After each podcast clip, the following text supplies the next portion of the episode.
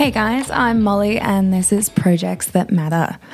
There are many things we can do to help people around us, and there are some incredible people who are running all sorts of programs. This podcast will be a platform for projects that matter to speak about what they do, why they do it, and the impact they make in the lives of the people they help. They truly are changing lives, and that's what I want to use this platform for. Today, we're speaking with Sam Sabin. Sam is from Montana in the United States and works in sales, marketing, and sustainability for Sabin Metal Corporation. Sam decided to go to Ukraine when the conflict started to help assist an orphanage that he has supported in the past. We can only imagine what he witnessed. Sam, thank you very much for joining me today. Thank you for having me, Molly. That's okay. Um, now, Sam, what originally made you decide to go to Ukraine when the conflict started? Great question. Uh, so, with working on the Andrew Sabin Family Foundation, I have responsibilities to ensure that our funds are being allocated correctly uh, with different projects and foundations. Uh, with the City of Goodness, also known as Misto Dobra in Chernivtsi, Ukraine, we saw that they were a domestic abuse center that converted into an orphanage and needed funding in order to support the war torn region and help those families and children um, with protection and shelter. Um, so with that, I was able to you know go and explore and see the the actual orphanage in the flesh, as well as uh, be able to help with humanitarian aid and actually assist and shadow the founder, um, Martha. That's really incredible. Before you went over there, obviously you heard about the conflict and everything that started. When it went through your mind that you wanted to go over there, did did it create a bit of fear in you? Were you scared of going over there? Were you scared that you might get caught up in the conflict? Um, it's obviously uh, an amazing thing that you did, and it's so brave. However, I think many people would be be extremely scared. How did you feel? Yeah, it's definitely you know I think it's similar to a lot of experiences that we always have is you don't really know what you're feeling until you're actually in it uh, and you actually see it for, for you know through your own eyes. Um, the journey over was extremely long. Uh, I did about four stops to get there from the United States, stopping in um, Frankfurt, then in to Poland, and then down to Romania, and then actually driving across the border. So it was a journey that took a couple days, but with that being said, you don't you know you don't feel the the magnitude of what's going on until you, you kind of see it.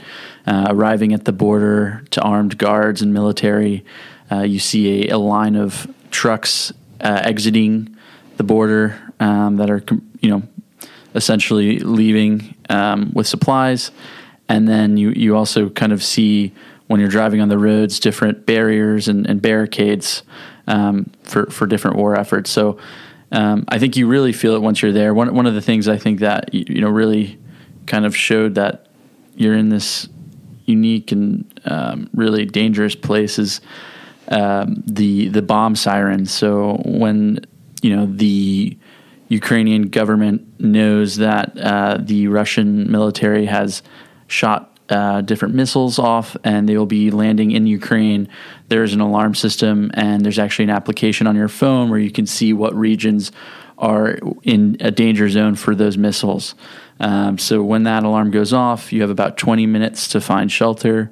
Uh, you need to find a place that has at least three walls, and from there you then take uh, a moment and, and, you know as long as the alarm continues to to really shelter in place until you can uh, go back outside again. So I experienced that, you know, every day from, you know, in the middle of the night at 3 a.m. being woken up to the alarm to during the middle of our lunch uh, having to go and shelter. So for me, you know, I was only there for a week and a half, but for those who live there, that was an everyday occurrence. And I, I can't imagine living a life uh, of fear constantly and, and always knowing that you, you know, you have to, you know, change your plans immediately at the, at the sound of a siren. Yeah, I can't believe that. Those things, we really take it for granted. Um, here in Australia or even in the United States, um, we we take the peace that we have, the safety that we have every day. We definitely take it for granted, and maybe we don't acknowledge it enough. Hearing that really puts into perspective of how lucky we really are. What can you take away from that experience? You know, I think one of the main things people see on the news is the, the constant bombardment in war torn areas, but they don't think about you know the people who actually live there, what what's happening to them, and um, you know even though a lot of people are hurting and those who are most marginalized feel the brunt of that that pain and suffering, um, there is there is a sense of human resilience, and there's those who who really go out of their way to help others. And um, the leader of City of Goodness, you know, she spends her days, whether she's at the orphanage, um, on hand, helping out with the kids. Um, you know, five days a week. On her weekends, she's going out and giving out humanitarian, humanitarian aid. Um, and so she's spending all of her her effort and her time in helping her community and her you know her country and nation and all those that are, are suffering. And so, I think people see you know they see the the sadness of it, but they also don't see the the people behind it who are you know fighting and and really putting their life in danger to help those around them. Yeah. And uh, Martha, who you mentioned, so what's her story? What's her background? Why is she doing the work she's doing? Yeah, I would kind of call her like uh, she's a modern day uh, Mother Teresa. She essentially started this domestic abuse center, uh, was taking in um, women and children. And when the war broke out in February of 2022, she completely pivoted and she saw how uh, orphanages were being overrun with kids, and there wasn't enough uh, support there to really help what was going on. Um, obviously, it's such a traumatic and acute event that um, she really stepped up to the plate and, and, transformed her whole entire meaning. You know, she built buildings to adapt and, and take in the um, the influx of folks that the domestic abuse center became an orphanage. So they created a whole nother building. They also created a, a bomb shelter where um, you could shelter within one of the buildings in the basements of one of the buildings. Um, but they also were taking in animals and created shelter for them as well. So um, yeah, I don't know if I fully answered your question there, but I think I think there's a really great Jackie Robinson quote: "Is your life is only as good as the impact you have on other lives." And I think the way she finds value and meaning is is helping others, and that's where she that really drives her and gets her to wake up every day is seeing the the impact that she's having and how she's helping these kids, um, and that's what really drives her every day. That's really incredible. So, what's the name of the orphanage? Uh, so I, I, believe in, in Ukrainian it's Misto Dobra. In the English translation, you would call it City of Goodness, um, and it's a really it's a really spectacular place. You can you can see how much love and, and um, meaning is are in the walls. There's basically murals capturing kids smiling, birds, animals all over, and it's a truly special place. Um, there's playgrounds. It's um, you know in, in a place that's so completely you know in in pure destruction, you have this this kind of little emblem of hope that just sits within it, and um, it's a really special place. Yeah, it's so amazing for people to have that safe haven nearby to be able to go to during that time of need. When you were over in Ukraine, what were the children like over there? I, think, um, you know, for those of you on the listening that have spent time with kids or spent a lot of time with kids, it's um, you know they they ranged in age from uh, a few months old all the way to about seven or eight years old, and being in the war torn country that they are in, and, and, being you know orphaned from losing both parents during the war or, or you know other implications. Um, they were in good spirits, you know, as kids are. They're they're smiling, they're laughing. Um, the actual bomb shelter itself is is modified to actually resemble a playroom. Um, so you think about what it's like to to live there, and um, you know, I I don't know if the kids truly understand what's actually going on. Um, there's there's toys, there's the ability to go outside and play, you know, during safe moments, but it's uh, I think their smiles keep the adults going, and that you know sense of hope and, and exploration and, and just being um, optimistic is really you know it's eye opening. I think kids bring a lot of spirit to those around them. Yeah, I completely believe so as well. Being given the opportunity to play in those safe havens that Martha has created, I think that's so special. Um, and even the fact that, uh, like you said, a lot of them are still smiling, that's really beautiful. Is there anything else you'd like to share about your experience over in Ukraine that you haven't shared yet? I, I would say, uh, I think what, what was really, or one of the things that was interesting to me is this normalizing a life in trauma.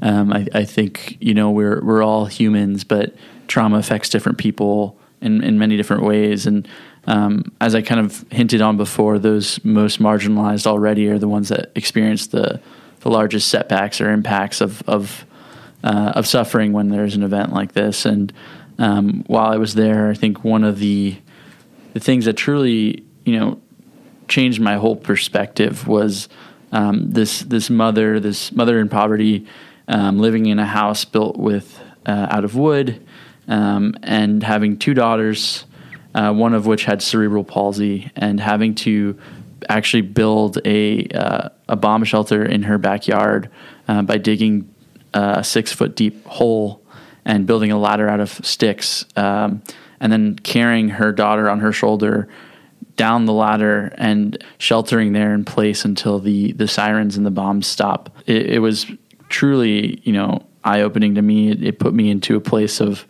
um, just I don't even know how to describe it in words, but you know, uh, utter utter shock. You know, we we take so many things for granted, and it just shows that we're all human the end of the day. And um, you'll do for you'll do as much as you can for those that you love and you know your immediate family and it, sometimes it's it goes down to the point of survival that's incredible that um, the little girl with cerebral palsy has that support around her to help her get down to the shelters. And yeah, I think that's so important for uh, people with those sort of disabilities to have um, amazing support during a crisis like that. It really is vital. Obviously, with Ukraine and the conflict that's um, going on, it is still ongoing even today. Even though your visit was last year, um, have you had an update from the orphanage, from Martha maybe? Yeah, I've had some recent contact with them. You know, they are still, you know, fundraising in order to to keep uh, the kids, um, you know, well supplied. There's some some kids who actually have debilitating diseases uh, who need medications, which are very costly. Um, you know, certain kids with uh, cancer and so and whatnot, and so they are still raising funds constantly to support those. Um, a lot of those kids who, who are in greater need, um, but uh, you know they've they've continued to you know they finished construction on you know additional buildings within the city of goodness, um, and you know they're they're continuing to, to also I believe take in folks. So um, there's always need, and I think one thing to to keep in mind is that you know even if it's not covered on the news anymore, doesn't mean it's not happening.